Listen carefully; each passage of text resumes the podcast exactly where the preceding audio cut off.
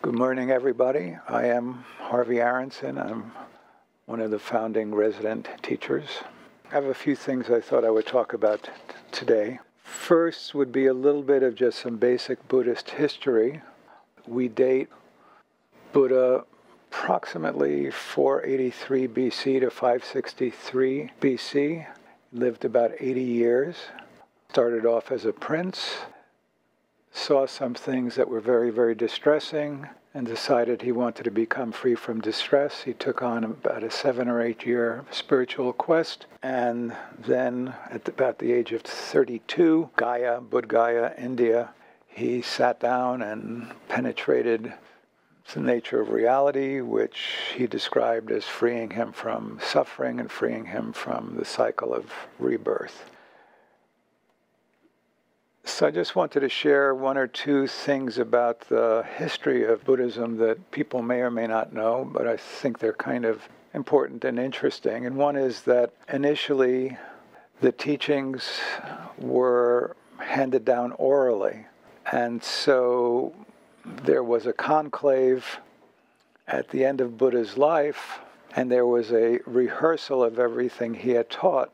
But the climate in India is pretty severe, and they didn't actually have books the way we have books. They did do some things on banana leaves, but you can imagine what the half life of a banana leaf is. So the teachings were maintained orally, and people would, and they were categorized. So there were the longer teachings, there, there were middle length teachings, there were a whole set of teachings that are basically uh, called One More, and that was a set of teachings where the teachings were given on the basis of numerical categories. So all the teachings that sort of had one as a major topic were grouped together, and then there was the twos, and then the threes, and then the fours. And the other thing to recognize when you look at the early teachings, the earliest level of teachings that we have maintained are called the Theravada discourses. They don't read like anything you would normally read in a kind of normal Western novel. There's a lot of repetition. And part of the reason there's so much repetition is because these teachings were maintained by heart. Some of you may be familiar with this movie. It's actually a remake, Fahrenheit 451, where there are book burners and then people decide to learn books by heart. Well, essentially, all of the early Buddhist texts were learned by heart and they were kept by heart. So, characterizes the nature of the teachings, and if you were to read some of the early teachings, you would see that oh, this has a very, very particular flavor. The other thing, just to mention, is that in accord with the custom of the day, the spiritual seekers during the time of Buddha's life were wanderers and they were beggars. They basically lived off of begging alms, walking around, collecting food and clothing. And Buddha adopted that model. But again, you wouldn't know about it, Indian weather, but uh, from about sometime in June to sometime in September, it's the monsoon season in India. And before that, it's terribly dry and terribly hot. And then the monsoon comes, and then all vegetative and animal life just goes crazy. And if you're like on a road in the middle of the monsoon season, often the roads are covered with worms. I mean, they're just crazy covered with worms. And so you can't really walk around without genocidal activity on worms. And uh, Buddhists are considered themselves to be kind and compassionate, and they don't like to take life. So Buddha made the decision that when the rains came, they would shelter in place and stay in one place for the duration of the rainy season. And that was the historic origin of the monastery, where people stayed in place for the rainy season and eventually, of course, just the length of time that people would stay in a fixed place got longer and longer and longer. Though, still, at least in some of the Buddhist countries, especially in South Asia, Ceylon, Thailand, Burma, maybe parts of Vietnam, monks still go out begging for their food with large bowls, and that's how they at least get their food. But they typically have a place of residence, although some live in the forest and is basically just living in the forest. So, just a little bit of history and a little bit of information about Buddhism in its uh, outward form. And I wanted to say something about our practice. We practice a basic form of attention, which is pay attention to the breathing, we rest in the breathing, and or we chant a syllable hung, chant the syllable hung twice, hung, hung. So we're cultivating attention. Another way to say it is we're cultivating mindfulness. And many, many people practice mindfulness. And mindfulness is basically awareness of what is occurring in our mind and our body. If we practice mindfulness for a very, very long time and are really, really attentive to our process of mind and body, it can lead to understandings in a very, very deep way of things like impermanence and the insubstantiality of uh, our experience and just how evanescent every moment of our experience is, and, and how even our bodies that we don't necessarily touch into very carefully on a day to day basis is just our experience of our bodies is really just momentary flashes of experience that we superimpose a sense of solidity on our experience. And that sense of solidity and duration is what, in a deep way, we hold on to, even though all experiences absolutely changing moment to moment. And there's consonance in that between modern Western science and Buddhist meditative experience. So when we practice mindfulness, we're cultivating an attention, we're just cultivating a kind of awareness of what is. And I like to give one or two words which are acronyms. And this morning I'll talk about the acronym WISER for the practice of mindfulness. And WISER starts with W, which is wonder. And so wonder is just really a kind of fresh, open tension that we bring to our experience. You know, I'm basically going to suggest at 11 that we place our attention on the breath and we rest in the breath. And you might think that's kind of stupid. And so I just encourage you to have an attitude of wonder and see what it's like. I mean, we are all now accustomed to, in a way, overkill by way of stimulus. We've got HD TVs that, you know, at home, they're either 55 or 75 inches. They've got pixels up the wazoo. You know, the range of colors is extraordinary. The sound is super sound. And so we're very, very used to, in a way, overkill stimulation with our senses. With mindfulness practice, mindfulness practice of our experience, we're really turning internally and looking at what's happening on a moment to moment basis in ourselves. And it's a bit of a shift, and it takes a bit of getting used to that the breath, the simple act of breathing, may be experienced as very, very fine, as very, very delicate, as very, very complex, and also shifting moment to moment. So to have an attitude of wonder as opposed to been there, done that is very, very helpful. Kind of openness to the newness of what's occurring in the moment. So, wiser. I is immediacy. Practicing mindfulness, we're not trying to anticipate the future, we're not trying to consider the past. We're just immediately in the present. Immediacy. S is for space, and it really refers to just a very large spaciousness, both what we're attending to and if there are thoughts coming and going, thoughts are coming and going. If there are feelings coming and going, there are feelings coming and going. Those are occurring in the background. We are attending to our breathing. We're not trying to stop our thoughts. We're not trying to stop our feelings. They will be occurring in a natural way, but that's not what we're attending to. We're attending to our breath. Wiser E, equanimity Equanimity refers to an evenness. It's an evenness of seeing what's occurring. We're not elated over what we're seeing and we're not dejected over what we're seeing. And then R is reverence. And that's in a bit like wonder, but it really speaks to a sense of really valuing our own experience with an attitude of reverence. Reverence for ourselves, reverence for fellow practitioners. And as we slow down, some of these things come quite naturally.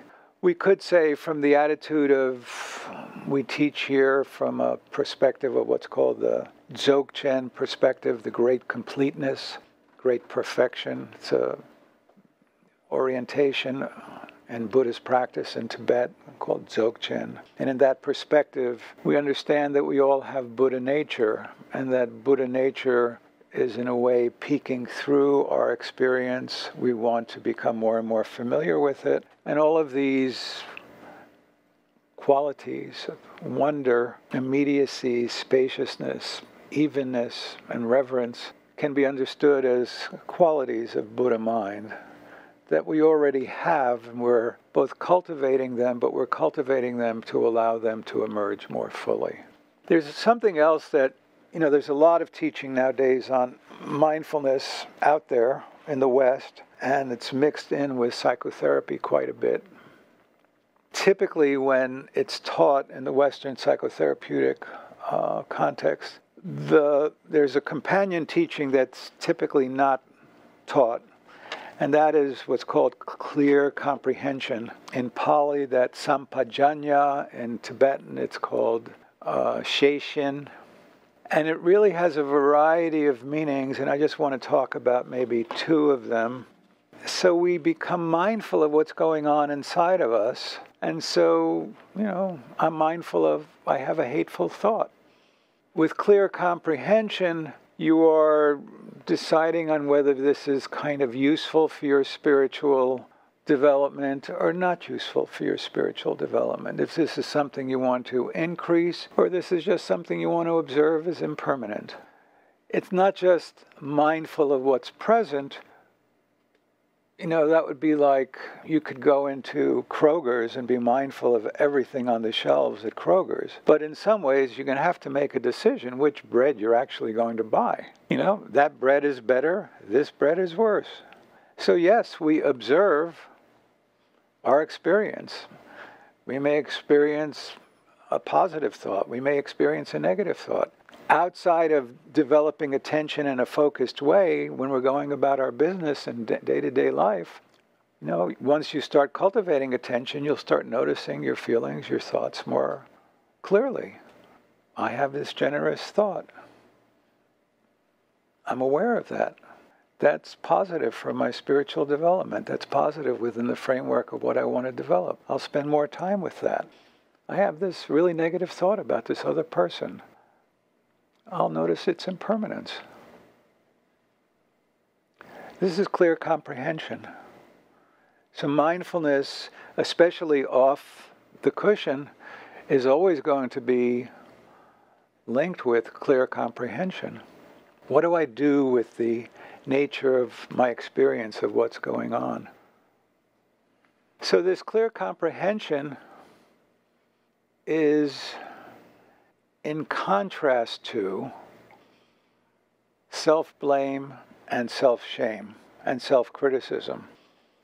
It is very, very typical for people to start doing spiritual practice in the West and to start to become very, very self critical of themselves. I am cultivating attention. I should be cultivating more attention. The attention I'm cultivating is not good enough. And people think that they're being mindful in these judgments. Mindfulness is not judgment. Clear comprehension is discrimination, but it's not a blaming judgment. And that fine distinction is critical for practitioners. It is so common for all of us to take up practice in the modern West and find ourselves wanting. I should be practicing harder. I should be practicing better. We do need to be aware of how we are proceeding and we make adjustments, but we don't want to lean into self hate. We don't want to lean into self criticism. We don't want to lean into shame around our spiritual life. Uh, it's not useful to get immersed into shame. And I'll just sort of say that it's it's a kind of easy trap to fall into. And why is that? So you hear something about meditation or mindfulness, it may calm the mind eventually. Sounds attractive. It may lead to a little better focus. It might make you a little bit less reactive. Ultimately, it may lead to freedom from suffering, a kind of large, spacious mind experience. Yummy. These are attractive things. May make us more compassionate to ourselves and others yummy. It's lovely to be more compassionate to ourselves and others. It's lovely to be more centered. It's lovely to be calmer. It's lovely to experience spaciousness. But we somehow put all of that out there and we feel ourselves here and we get into a kind of striving mentality or practice mentality, which we do need to practice. I mean, it's important to practice. But it's a very, very fine line between I know that I can be calmer, I can be deeper, I can understand things differently, I can be more compassionate. Knowing all that is kind of a reality. And saying to oneself, I'm a terrible person because I'm not practicing more. To be calmer, more spacious, more even, more compassionate. Or I'm a terrible person because I'm not more spacious, compassionate, even already. But this is what afflicts us. And it's a great part of the journey, actually, to be able to um, both practice, be engaged in endeavor, recognize that there are things that can develop in the future, know that there are things that are experienced in the present, know that there's more to come, know that whatever level of practice that you're doing, somebody else somewhere on this planet is doing a lot more, and to be at peace with oneself. To be at peace with oneself it's an actual, that in itself is a large spiritual practice itself. To be at peace and content with what one is doing and with whatever level of accomplishment, spiritual accomplishment, one has attained. And to remain engaged in deepening one's accomplishment. That's not, that's not such an easy thing to do for all of us. Most of us, the way we have learned to sort of get through things and to motivate ourselves is, you know, kind of a kick ass attitude, which can include a fair bit of self loathing. And so we really wish to learn how to be gentle with ourselves, gentle in our practice, gentle with our peers, gentle with new students, gentle with old students. To recognize that we're all doing what we can, we're all attempting to do something wonderful, and that it's okay to strive, and it's okay to want to even strive harder. And we work with ourselves I recently read a really painful article about two women Olympic swimmers who are both severely, severely plagued by depression. And it really has to do with perfectionism. You know, I told you the teaching we teach is called the Great Perfection. Buddhahood is seen a kind of perfect state. It's a kind of setup. If we're not really mindful of, I'm not a Buddha, Yikes. It's okay. We strive. We know where we are. We know what we're doing. And we're gentle with ourselves. And we're gentle with others. And we may make a great deal of effort. a great deal of effort. We don't necessarily just rest comfortably. And we don't beat ourselves up. And that's a big challenge.